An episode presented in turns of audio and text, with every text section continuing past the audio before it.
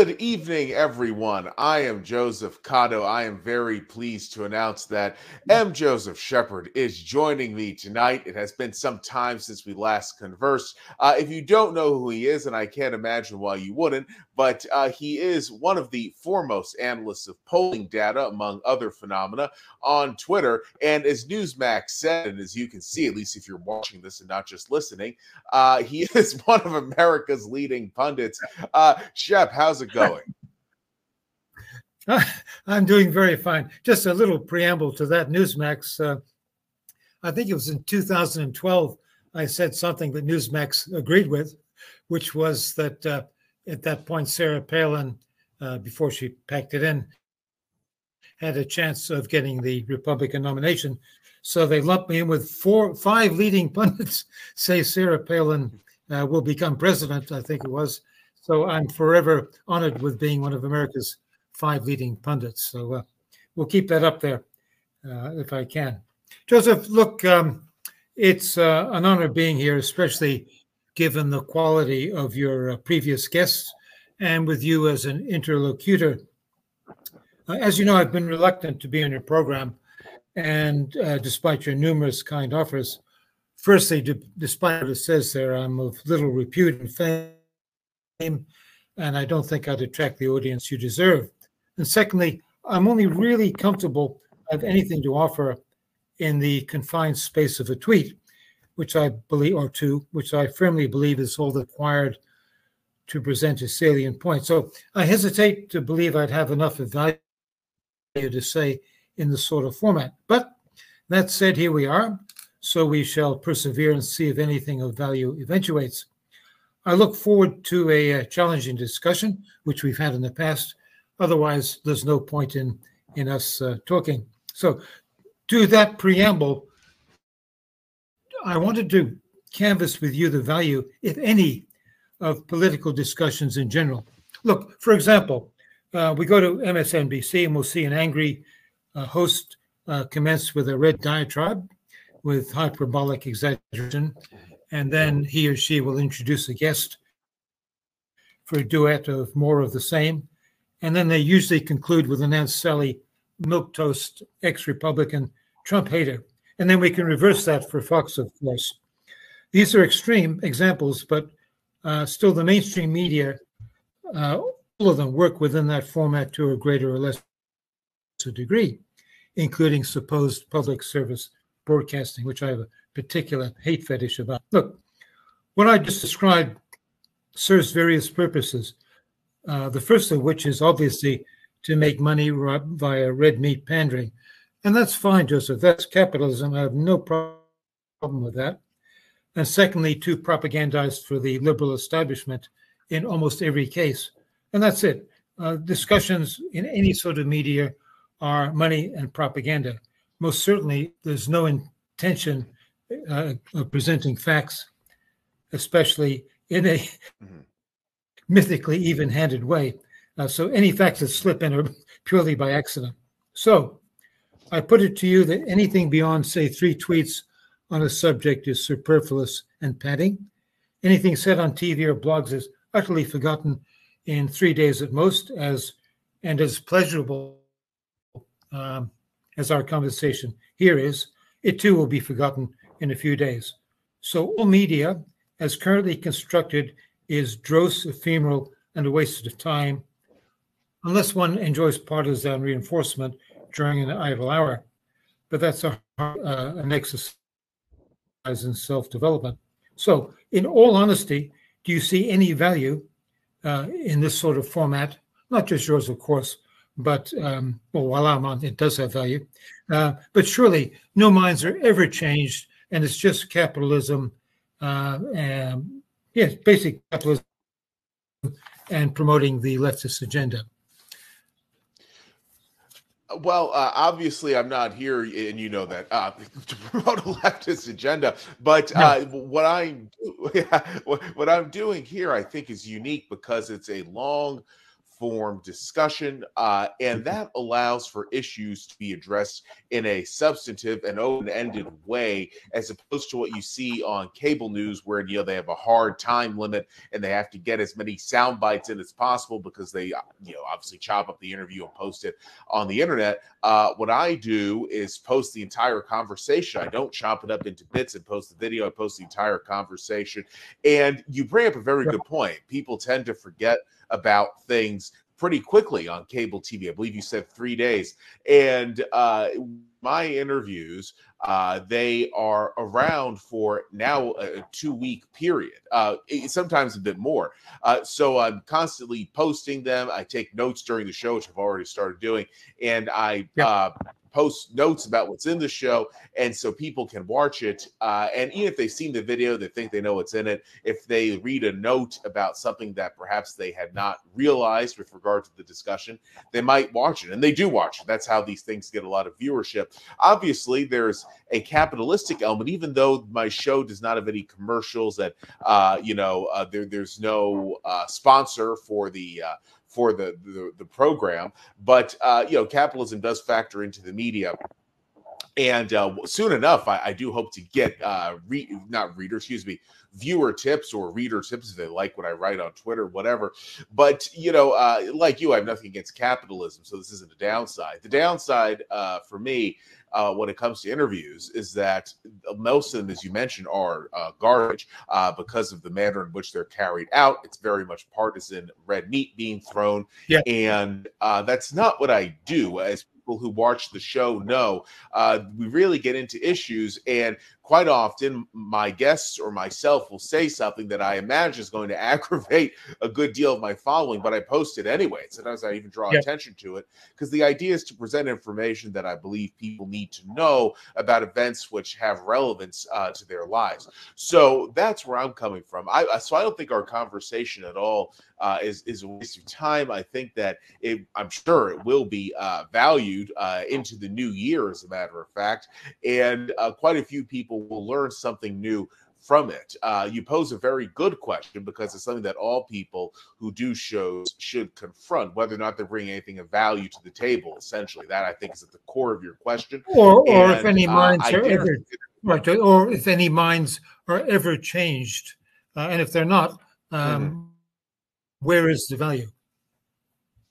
Well, you know, that's uh, interesting because I don't do what I do to change minds. I do what I do to inform people about events.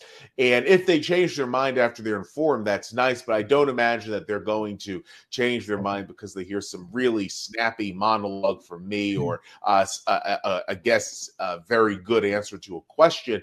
Uh, what I think might happen is that uh, either or winds up introducing them to a new perspective and they think about it over time. And perhaps they'll reach a more comprehensive view of whatever issue it is at hand. Uh, but no, I, I, I, it's not an advocacy show. I'm definitely not here to uh, reinforce a certain worldview, nor am I here to persuade people. Right. Um, what I'm seeing more and more and more is um, I don't watch Fox anymore, or I don't watch MSNBC. So I, I, I think what I was stating in the preamble um, is becoming the wider viewpoint bit by bit. Uh, I, I, think that uh, people know that these shows, these programs are basically just absolute red meat propaganda and an insult to their intelligence, basically. And uh, your niche sort of um, product, if I can use that term, um, in the day in the days now of the internet um, has value, but the wider media in, general is, is, an absolute load of rubbish. Even the B, which I, I watch regularly, is supposed to be um, independent and this great, uh, uh, you know, legacy institution. It's entirely biased. It's been biased uh, to the Middle East, except Israel, for decades, and you can see that in in their broadcasting and by the tenor of the guests they bring on. And public service broadcasting is is a joke. I don't know if you've ever seen Canadian public service broadcasting, but that's uh, that's even worse. Their 200, 2016 uh, election night show about America with uh, David Frum was unbelievably uh, leftist bias. So there is no, you can't turn on the TV and expect to be told the truth. That's quite quite simple. If you approach it from yes, I, I'm a you know I'm an absolute Trumpist. I'm going to watch uh, Fox News all the time. Well, good for you. You're you're getting reinforcement, mm-hmm. uh, but there's better things to spend your time on, in my mm-hmm. opinion. So that, that's good. Now I want to progress on um, to the to conservatism, and you're going to have to um, indulge me a bit because it's only I want to read just a page, um, which is a commentary on C.S. Lewis. Sure. It's a classic Christian conservative, mm-hmm. And um, it's the most vehement attack on Christian um, conservatism that I've ever read. And I was quite struck by it, which led me to um, write my um, Substack article, Raise High the Banner of Reaction. And uh, so, look, just bear with me. I'll read this to you. It's only a page. Sure. And then, because without it, we can't progress. So here we go. So, commentary on C.S. Lewis. A non trivial number of the leaders of America's legacy conservative, in quotation marks, institutions are either liars or fools. If they are right about the centrality of initiative, enterprise, industry, and thrift to a sound economy and healthy society, the soul sapping effects of paternalistic big government and its cannibalization of civil society and religious institutions, the necessity of a strong defense and prudent statesmanship in the international sphere, and about the importance of this to national health and even survival, then they must believe that we are headed off a cliff, in italics.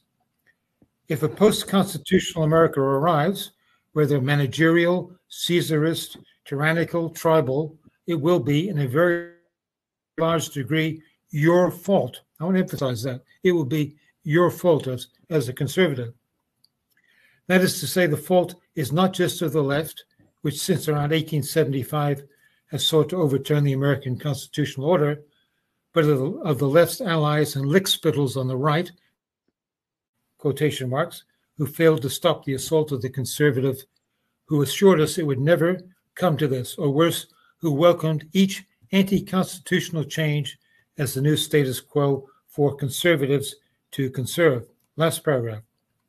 So present trends will continue until they don't, or can no longer, if prevailing arrangements are allowed to run their logical course. Those trends will destroy not everyone and everything they care about, and it will, if the conservatives who work every day to preserve and accelerate the status quo keep getting their way.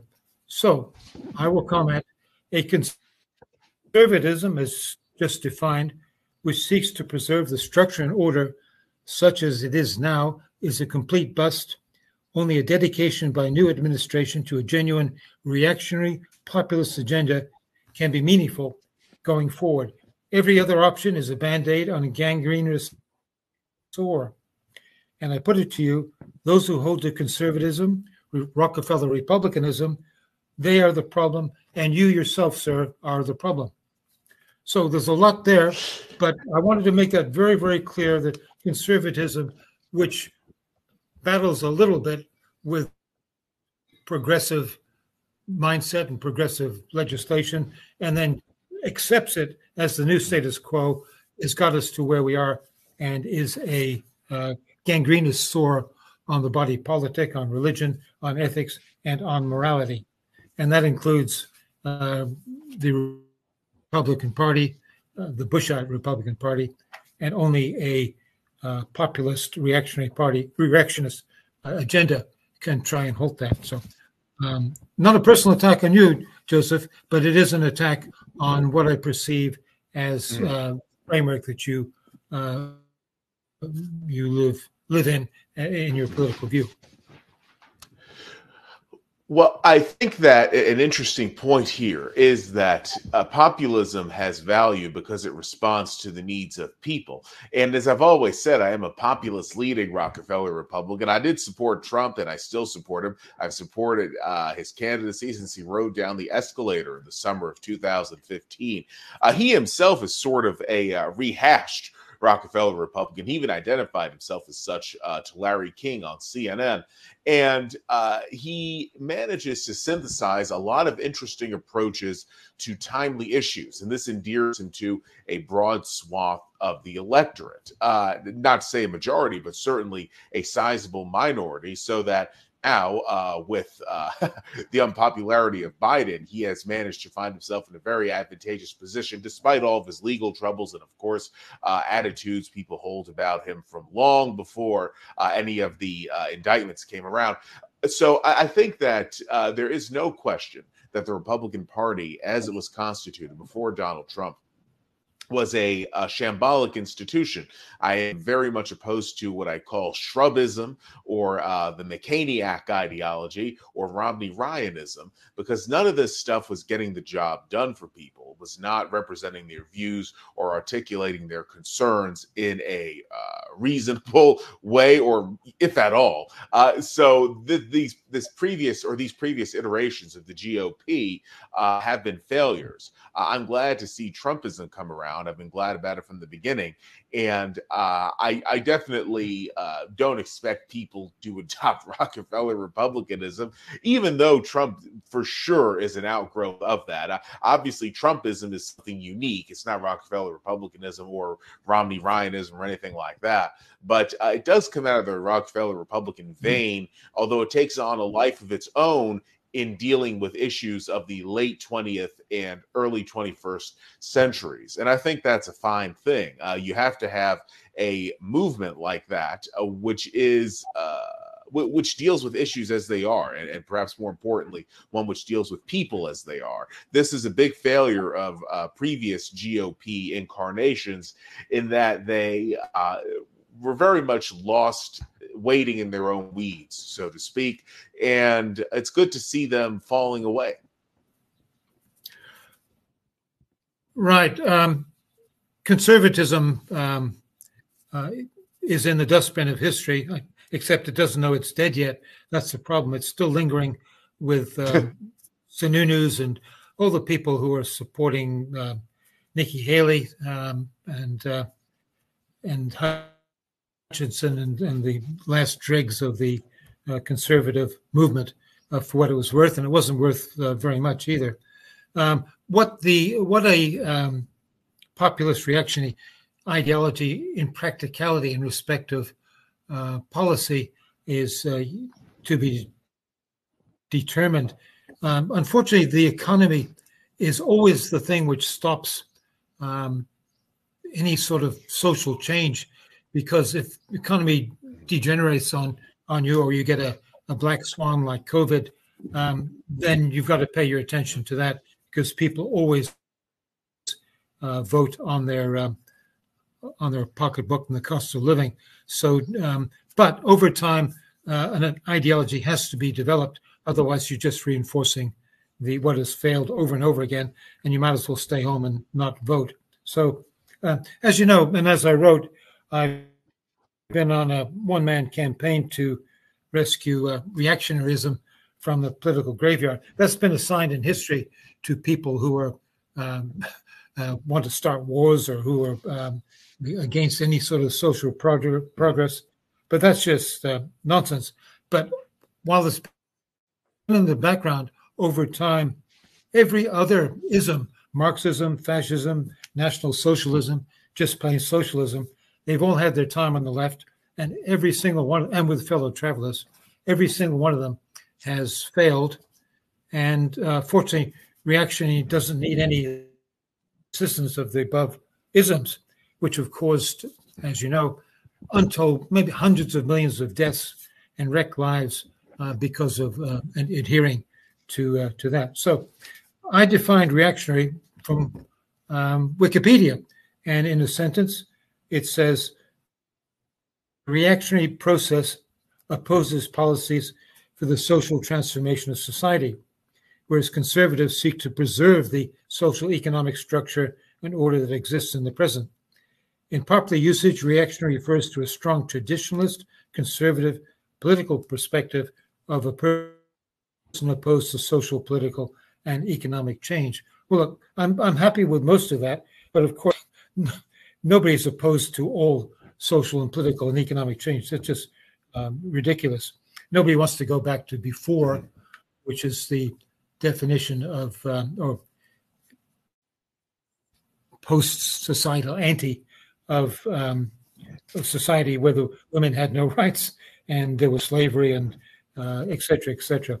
So uh, we want reactionaries want the best of the status quo ante, which includes a strong moral and religious element without imposing a strong and moral religious um, element. So the current status quo has got myriads of flaws, which again, I think only a populist reactionary administration can address.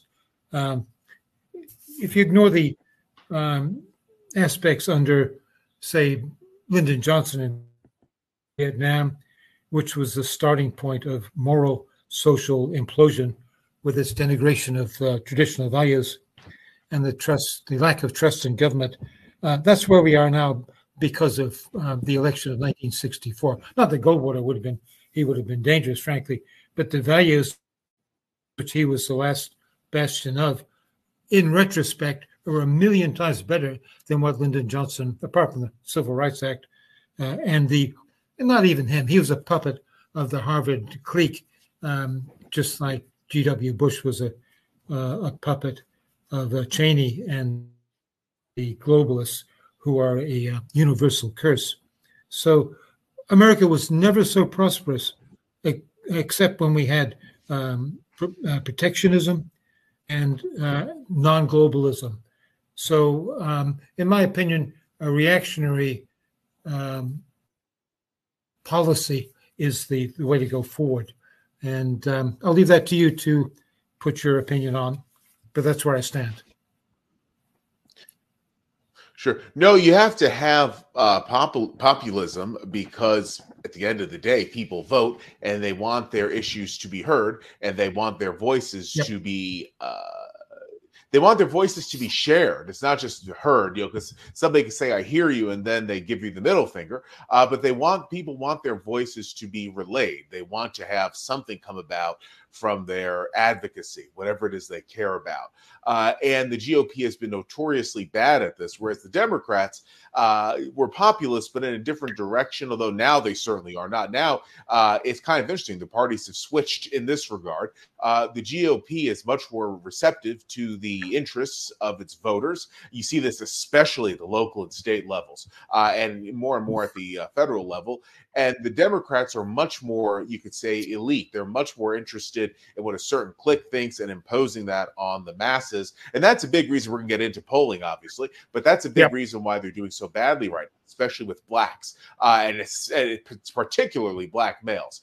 Uh, so it, it's really an interesting state of affairs because the Democrats now have a sort of high-handed pseudo Brahmin uh, motif, even though none, you know, these people are by and large not blue blooded, but they have taken a sort of a blue blood uh, approach to politics and that they believe they are the ones who have the answers and everyone else is just there uh, to deal with that. A good example is what happened in Chicago, wherein you have the sanctuary city policy that uh, is very good for illegal aliens, but not good for the people who live in Chicago.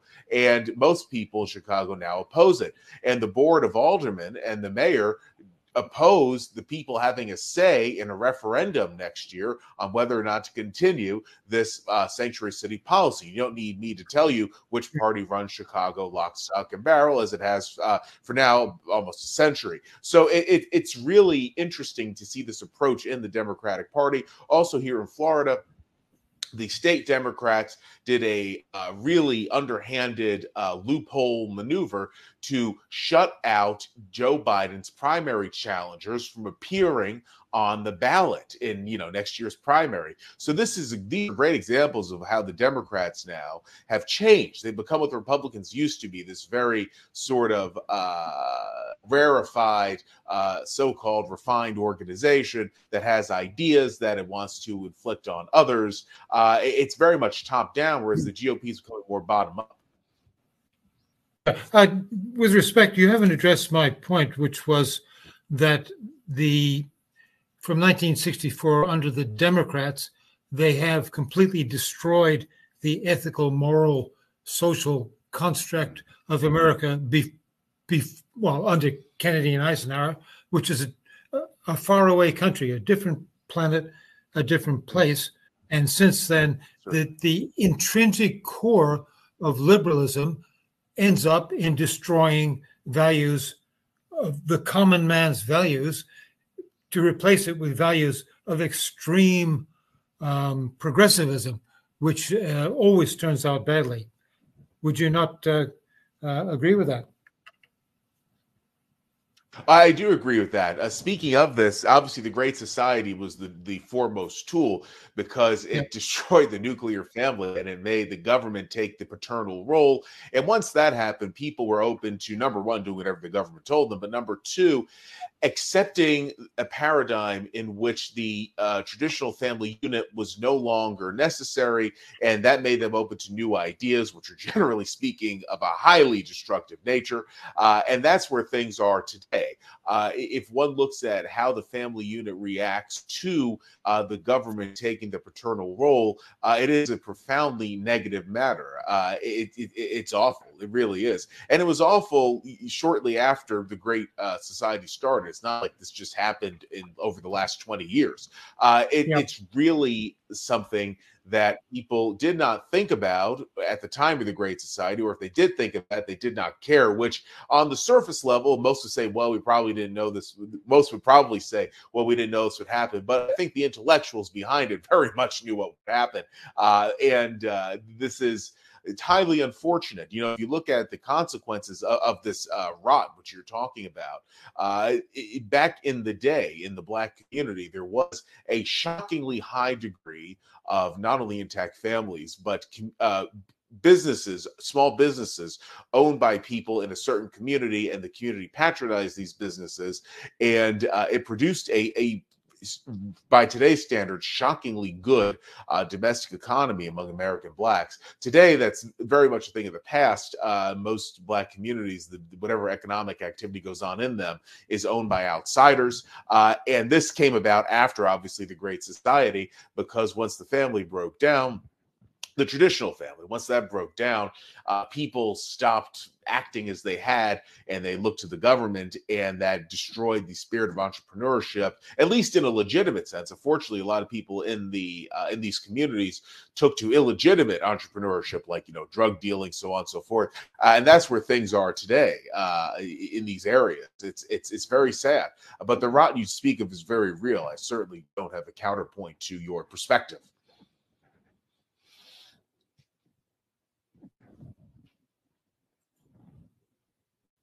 The, uh, uh, the biggest insult I think ever made was people in flyover country. You, you can't get more um, arrogant than that.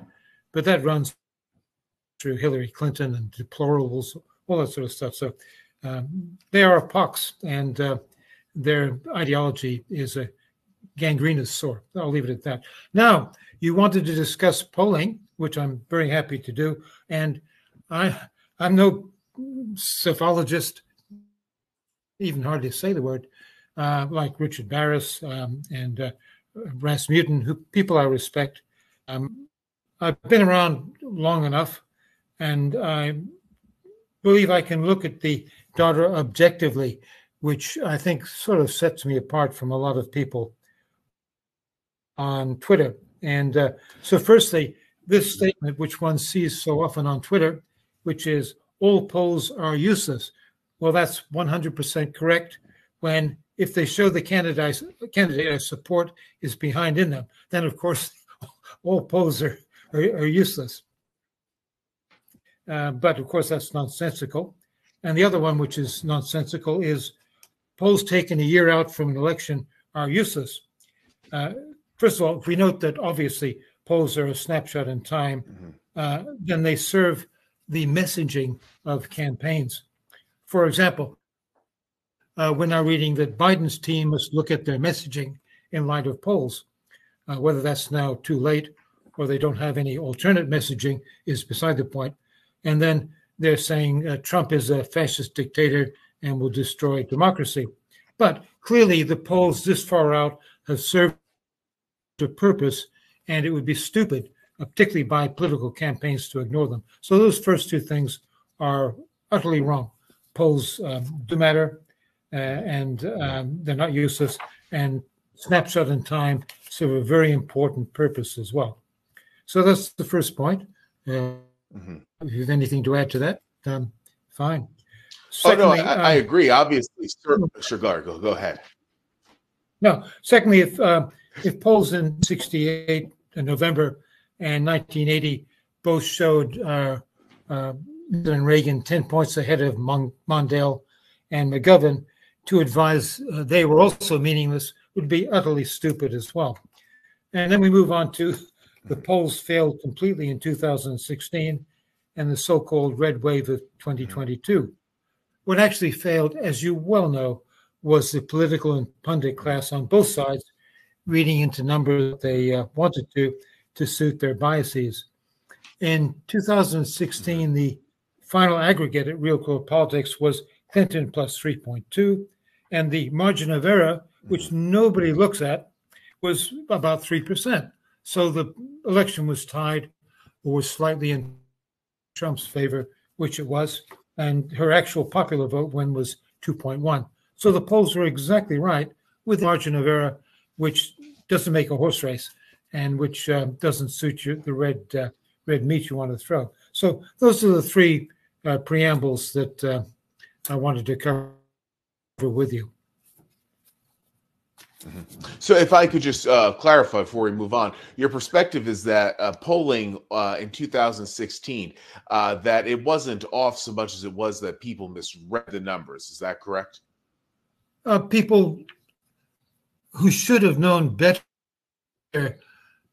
were writing and reporting with confirmation bias because they saw a, a Clinton lead, and they couldn't bring themselves to believe that Trump could actually win. Uh, they they ignored what should be it standard uh, journalistic practice and look at the margin of error. If somebody has a two and a half or mm-hmm. three point lead in the yeah, margin that, that they error, did.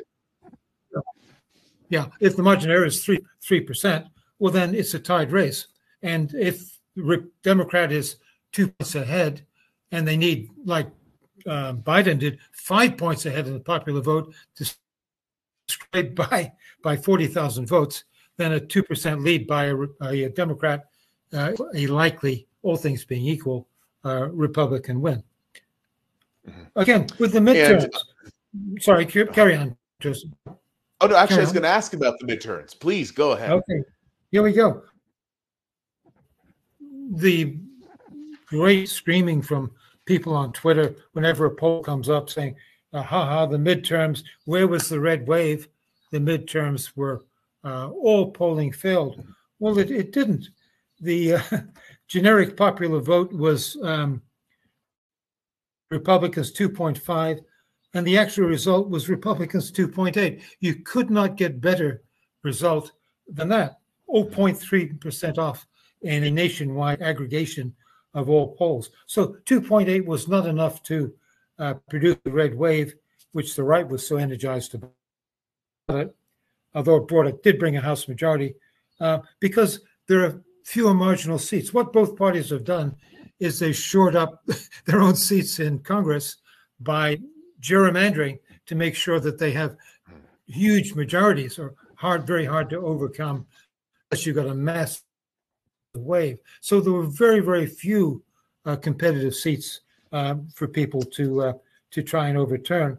And then for some inexplicable reason, which I know that you were quite uh, hot about, the Republicans thought that abortion was a would wouldn't be a hot button issue, and when it was so raw, so close to Roe being overturned in females' voters' minds, and then there was some terrible uh, get out the vote. Uh, well, there was hardly any, and really awful uh, candidate uh, selections, which contributed to what was a red trickle. So the polls were exactly correct if you take the parameters that anyone who has um, any claims to be an intelligent uh, looker at, um, at at what polls are showing. Very good analysis there, no question. Uh, 2022 was, of course, a, a big disappointment for the GOP. I was not terribly surprised by it. Uh, most of my official predictions panned out, uh, but uh, I did get a few notable ones wrong. However, I did not think uh, the GOP, and I'm sure you remember me seeing this, remember seeing this from me on Twitter. Uh, I yep. said that the GOP would not do terribly, terribly well uh, because of this abortion issue. was going to motivate Democratic turnout uh, massively, and it did. Although the caveat is this was especially true in states where it was uh, where abortion rights were imperiled because of Roe, uh, yep. or in states where there was not a ref- the possibility for a referendum being on the ballot. Uh, well, referendum is obviously on the ballot, but uh, the, the, the fact of the matter is, in Kansas, and this was a big shortcoming of Richard Baris's, uh, he thought that the anti-abortion perspective in the referendum there would succeed. And as people might recall, this uh, referendum took place a few months before uh, the midterms, and it, it, it the referendum uh, was a massive victory for the pro-choice side, as I thought it would be. But what happened in Kansas a few months later is that there was no Democratic surge. Uh, there was certainly a Democratic surge for the referendum, a massive one.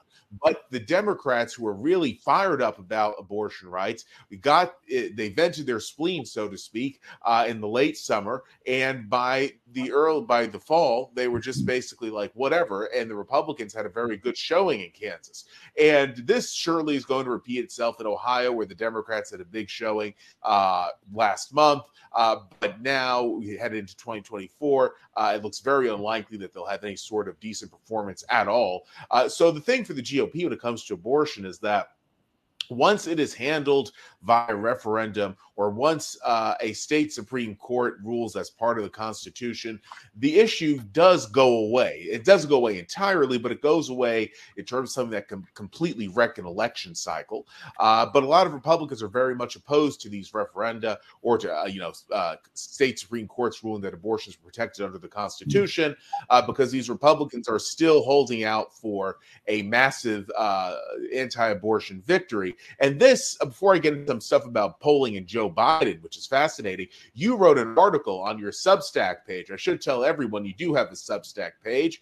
Uh, people should check it out. Uh, just type in Google M. Joseph Sheppard, S H E P P A R D, and then Substack, and his page will come up. But you did run on the 8th of December a very interesting article, which I believe I retweeted, uh, titled Anti Abortion Advocates Take the W and Go Home. And beneath the title yep. are the words extremism and the defense being pro life is no virtue. This relates absolutely to what I was talking about. If you wouldn't mind addressing this, Shep, I think that'd be a great idea.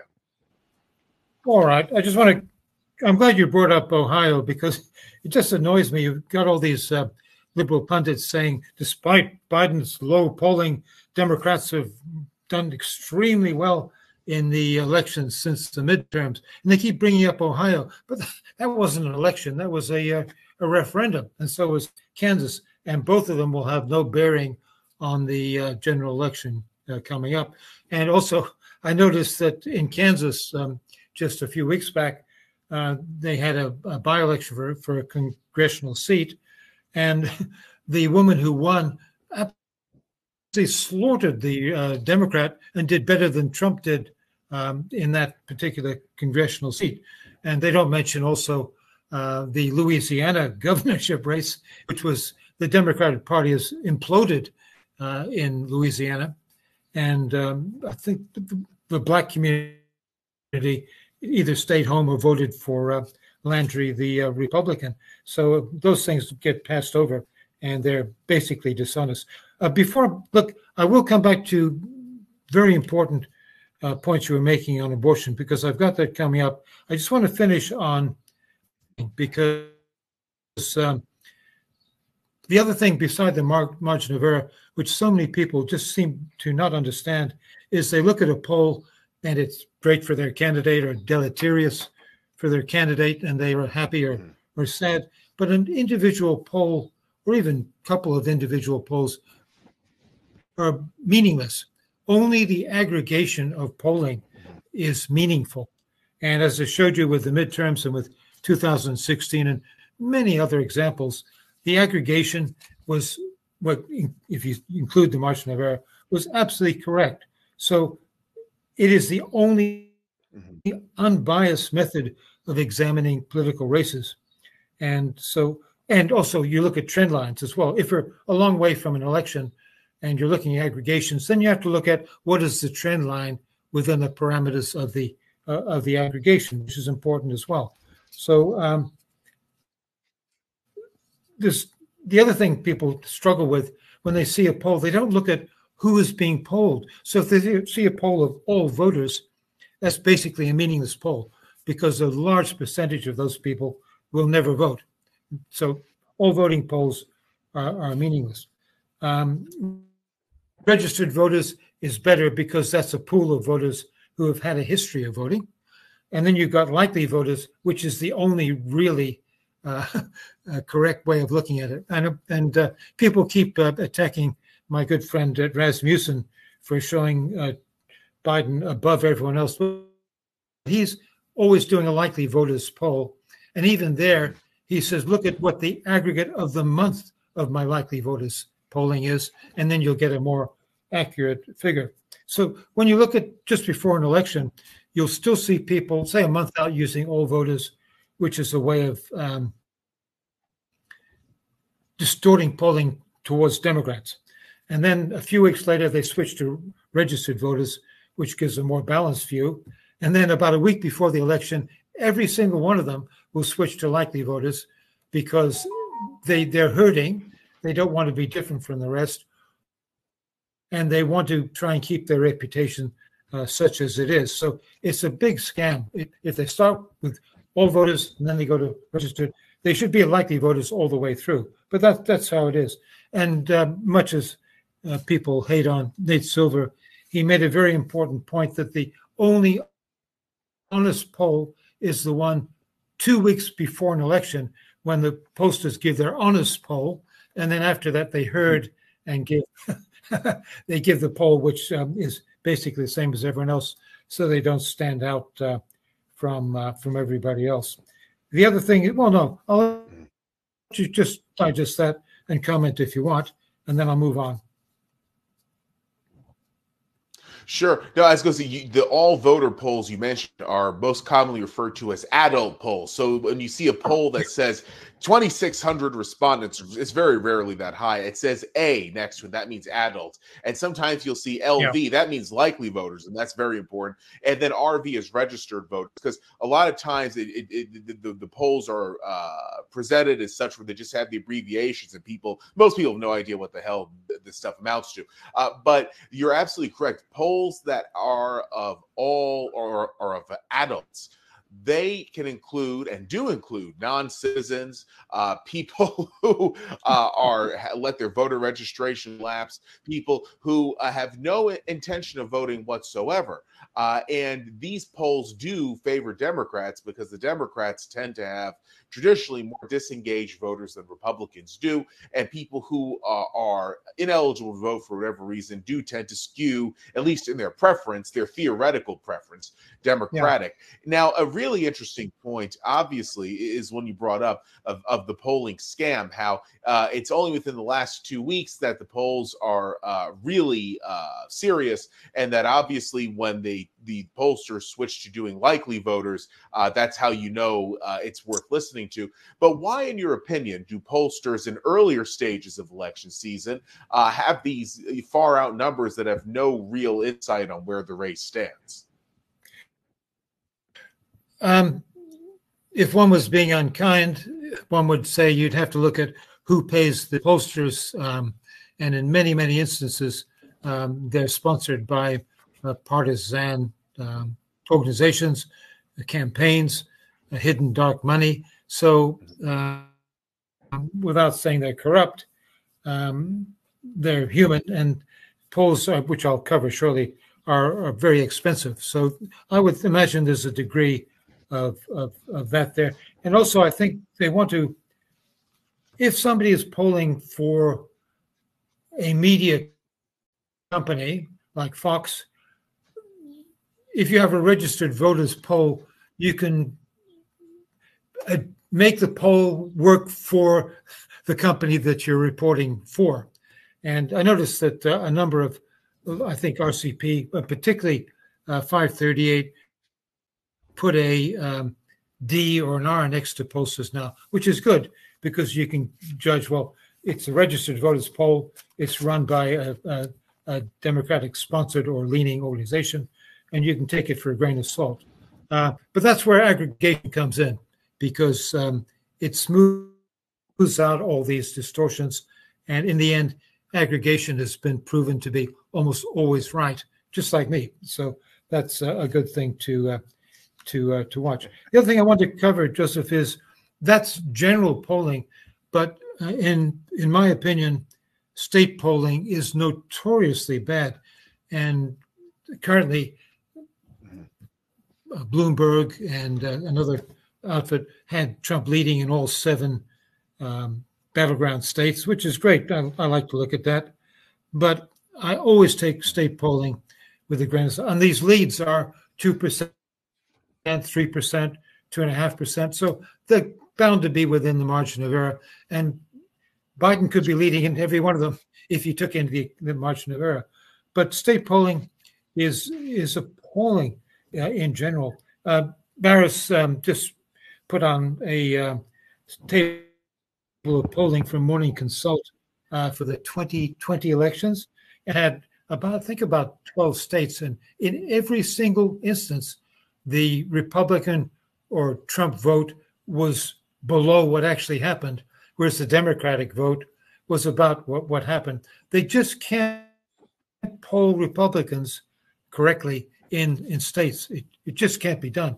I, I, you know it may be the nature that in on the state level people tell pollsters to uh, get stuffed, and and Republicans mm-hmm. don't trust them, which is good thinking. Um, and so and mm-hmm. this was the instance of um, remember the one from ABC, which had in 2020 um, uh, mm-hmm. Biden up 17 points in Wisconsin. You know, he, why a poll would even put that sort of thing out? Yes, and Biden won by under one percent. So state polling is terrible, and even at the close, even if they do likely voters, um, it's still very very hard to get it right. I understand from reading what posters are saying that it's very expensive to do a state poll, and to do it properly um, is even for local like a pollster in Wisconsin, it's even hard for them to do it. So uh, the aggregate uh, is the only best guide we can get. But even still, with state polls, uh, uh it's still not right. So, in some, uh, I just tell listeners never get too excited or saddened by any one or two polls. If you just follow the rules that I outlined, um, and the aggregate is your friend uh, or enemy, as the case may be, we can get sad or happy. If looked at the aggregate, but if you don't look at the aggregate, then you're you're just hitting yourself over the head. So uh, the other final thing is the uh, black vote in 2020. A lot of pollsters were coming out with these unbelievable numbers for black support for Trump 40%, 38%. Um, but that didn't materialize because there was no underlying reason why the black vote should have switched to the Republicans to that uh, degree, particularly with the post COVID and all that sort of stuff. And I was reading, I think it was from uh, Cohen and Baris, that if you look at the subset of a poll and you look at Hispanics or you look at blacks, because there's relatively few numbers, um, the results can be quirky. So I think that's what happened in 2020. But they made the point, and I hope I'm quoting them correctly, that if you do an aggregate of 10 such polls, you'll get a number of black voters which is equal or equivalent to a standard poll. So uh, took a long time because a lot of polls don't do their um, subsets. But I found over the last three weeks 13 pollsters who did, and the aggregate of black support for Trump is currently 20 around 22 percent. Now I believe that uh, it doesn't mean it's going to be 22% on election day, but there is a reason now for black voters, and you'd be blind not the um, black voices or hear the black voices and see the black people in the media who are switching to Trump. In the arts, too, which is very important because they're opinion makers. So let's discount that by, let's say, 22. Let's take um, six points off that on election day.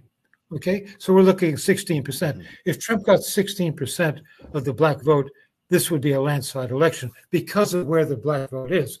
We're looking at Detroit, Milwaukee, mm-hmm. Philadelphia, etc. So 16% there, plus stay at homes.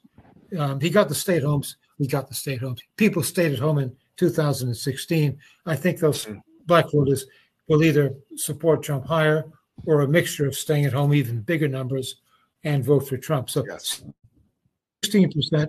So I believe that 22% is at this point in time, and 16%. I absolutely believe he will get 16%. McCain got 4%, and it's been progressing to 12% for Trump. So there is a movement going that way, and I think it's going to be really shown up um, in in the in the next election.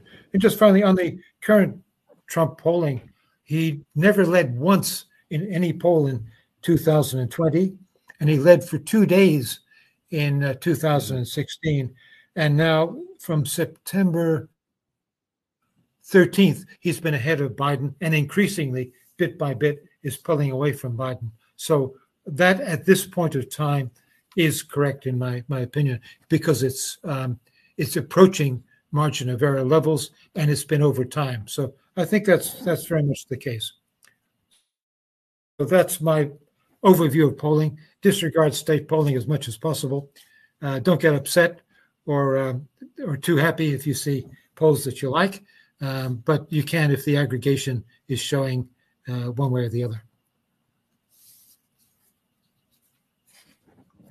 All that is fascinating, obviously, uh, and I, I, I, will add one thing before I get into how polling is factoring with uh, Biden. Uh, the there is a massive difference uh, in addition to uh, between the types of polling we've discussed. You know, adults, likely voter, registered voter. There is a massive difference between private polling and public polling. Private polling has to be as accurate as possible because people uh, commission it in order to strategize. They want to know where a race stands, no matter how good or bad the numbers might be for them.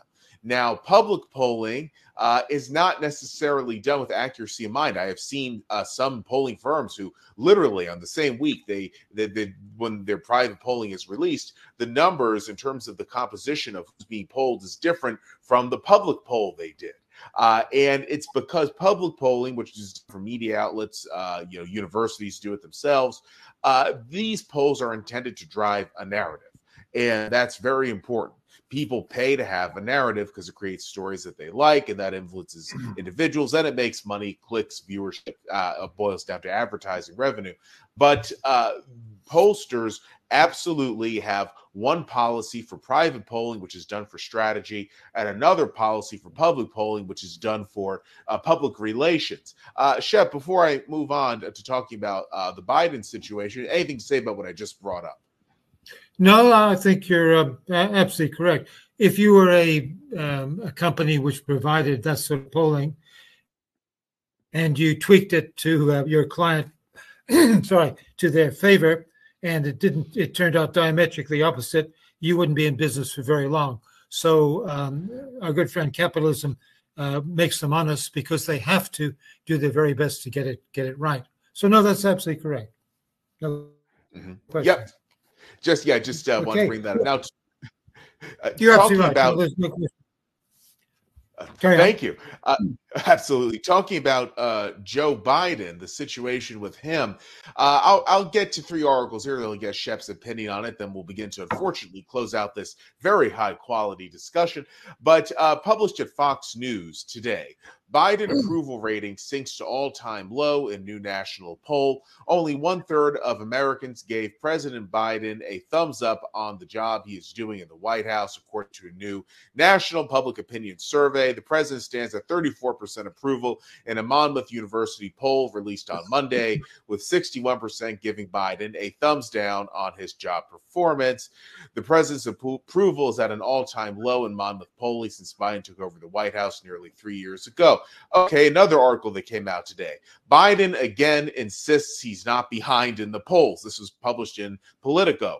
President Joe Biden's uh-huh. poll numbers have been getting worse in recent months, often showing him tied with or trailing former President Donald Trump by a few points. But according to Biden, the media is just focusing on the wrong polls. Three times now in a little over a month, Biden has dismissed polls that show him trailing Trump or other potential GOP rivals and insisted that reporters aren't getting the full picture. Now, for the third article, this one is published also today in the Washington Post. Biden said to be increasingly frustrated by dismal poll numbers. The night before President Biden departed Washington to celebrate Thanksgiving on Nantucket, Massachusetts, he gathered his closest aides for a meeting in the White House residence. After pardoning a pair of turkeys, an annual White House tradition, Biden delivered some stern words for the small group assembled. His poll numbers were unacceptably low, and he wanted to know what his team and campaign were doing about it. He complained that his economic message had done little to move the ball, even as the economy was growing and unemployment was falling. According to people familiar with his comments who spoke on the condition of anonymity to discuss a private conversation. For months, the president and First Lady Jill Biden have told aides and friends they are frustrated by the president's low approval rating in the polls that show him trailing former President Donald Trump, the front runner for the Republican nomination. Mm. And in recent weeks, they have grown upset that they are not making how polling is uh, treated in public and private. I started out by talking about Biden's very low, uh, record low per Monmouth approval rating. Then obviously I brought up Biden saying, no, the polls really don't matter. That's what he said uh, to the cameras. But then behind closed doors, he's saying these polls really matter. And what the hell are we doing about it? So this is integral because people have to see how polls are treated by those in power. You see so many folks on Twitter getting into a tizzy over this poll, that poll, the other thing. But uh, the, the, people who actually make decisions, uh, they tend to look at, as Shep was saying, the aggregate because you know Biden's angry at a whole bunch of polls showing him uh, in a bad position. Uh, then, of course, he tells the media that the polls don't matter. And uh, on the same day that those two stories broke, there is the uh, his all-time low approval rating.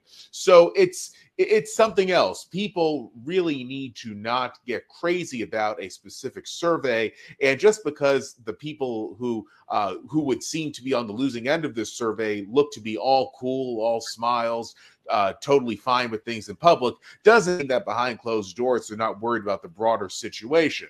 Uh, they're not just worried about the one poll, just like Biden is not probably freaking out about the new Monmouth poll alone, but in concert with the other data, which has been coming in for some time, uh, he is nervous despite what he told the media. Uh, so it's fascinating. This is really a, uh, a lesson in what polling amounts to. Uh, it's it's it's something that a lot of people don't understand very well, but they should. Uh, and I'll just leave that there. Shep, anything to say? Yeah, no, you it's absolutely correct. And what you've just said uh, has been canvassed and covered by our previous uh, uh, discussion, and that basically ties in. They're getting internal polls which are showing uh, things are really bad. So, but they they don't need an internal poll for that they just have to look at uh, all the other polls and they can see that clearly. Um, we did cover very effectively uh, abortion in respect of politics. I'm very happy that that uh, that was covered, uh, and uh, I completely agree with you, and I, I think you with me. But before we go, I want to canvass with you, and uh, hopefully we won't take any offense on this. But um, I've always been puzzled by your personal um, opinion. Okay, so this is what I understand is your personal position, and um, please forgive me if if I err in what I recall because I looked at your comments over time. Um, so I I understand that you're actually a conservative who is strongly pro-abortion, uh, and you are so. And I frankly struggle with the concept uh, because you advise, and again, this is what I understand. Um, and I'm paraphrasing that many blacks uh, live in poverty, commit crimes, and many or most are raised by single mothers who are welfare state um, recipients. And then you go on to advise, as I understand it, that if abortion uh, was restricted, then this cohort would have uh, the most abortions, who have the most abortions, would then have, a much larger birth rate of individuals who would be, uh, as you described, uh, to the dis- disadvantage of wider society. So, if that is your position, uh, in my opinion, that is bordering on um, eugenics and Margaret Sanger eugenics, and can a genuine conservative hold such views which are incompatible to conservative humanitarianism. Uh, wouldn't a policy of pro-life to a sensible degree, plus education reform and economic prosperity, be more desirable than a eugenics? Um, those are your words, as I understand, having read them, and I do struggle with them. And I'd appreciate if you could, uh, uh, you know, set out your position or clarify it. Well, I'll, I'll, throw out my position here comprehensively, uh, hopefully as clearly as I can. I, I, never identify as a member of the conservative movement. I am a populist leaning Rockefeller Republican. I a socio-political realist, but my views absolutely pull towards right doesn't mean that most people would look at uh, every view I hold and say that it's on the right. That'd be a little crazy. It's not true. I try to respond to issues practically as they arise, not in an ideological fashion. Uh, I do. I am profoundly unnerved by uh, the rise of demographics in the country that are counterproductive in terms of their socioeconomic uh, influence, their, their socioeconomic impact. Uh, and I want to see people have as much opportunity as possible. And I want to see the country be as first world as possible. Uh, and so that means I'm very strongly favor family planning measures, uh, not just abortion, but contraceptive. And I favor uh, people not having kids unless they're able to afford them. That is the path to first world nationhood in any society, and I support it here.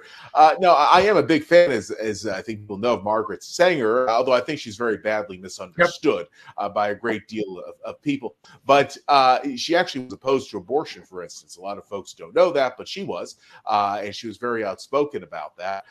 But uh, my, my perspective is that by giving people of any race, ethnicity, religion, whatever, the ability to not reproduce when they're unable to afford uh, family life. You give them the ability to better themselves and ultimately better society. And then, if down the road they're in a position where they can have a, a child, they can have it, uh, ho- hopefully, ideally, in a uh, committed relationship uh, with uh, someone else. Uh, so, you know, the obviously the the, best case scenario is a husband and a wife raising a child in a traditional nuclear family unit. I do want this in the way that I think it's fair to say virtually everyone who is right of center, let alone right wing, wants this. We all want the same thing.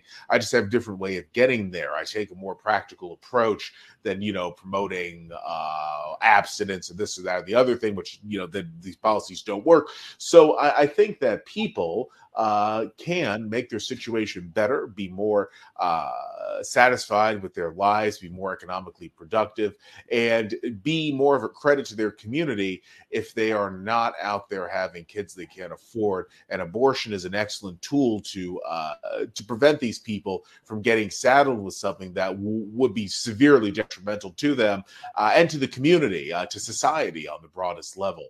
So that's where I'm coming from. It's fundamentally a pro-social, pro-individual individual rights point of view that I don't think is uh, left leaning, although, you know, some people might say as much. If they want to say that, that's their business. Yeah. The um, you do appreciate that looking at your views uh, as you tweeted without um, some expansion, uh, one could uh, take umbrance at it, which I think a large number of, of commentators have. But you certainly addressed it, and um, you uh, are coming from, as I understand it, from uh, the betterment of society. But one has to be very, very careful about uh, how the betterment of society is implemented. And uh, we've seen many instances of uh, paternalistic uh, bad effects. So thank you for clar- clarifying it. And that's something which can be possibly addressed as, as well. But fortunately for states' rights um, and the Supreme Court, um, there is a little bit of pain at the moment uh, for the Republican Party, but that will pass, as you rightly said, once each state settles down. And why should the people in Wyoming be dictated to by the people in uh, in Massachusetts and vice versa? So, uh, uh thank goodness for the founding fathers and the Constitution. I don't think it'll play that big a role in the in the election coming up. So, we've got a long way to go, um, eleven months, but we don't. We only have six, and I'll expand on that in the Substack article which we might discuss uh, at a future uh, a future time. Joseph, thank you for uh, having me on. Hopefully, uh, uh, apart from my initial preamble saying that this might be uh, useless, hopefully that hasn't turned out to be the case it's been polar opposite of useless. It's been a very substantive intellectual discussion, which people rarely see nowadays, but they find it uh, whenever you're chatting, and uh, they tend to find it on my show. So uh, I'm very pleased with how things have turned out. And thank you very much, Shep, for stopping by. It goes without saying, I do hope to speak with you before the 2024 election, uh, preferably more than once. Yep, we'll do that.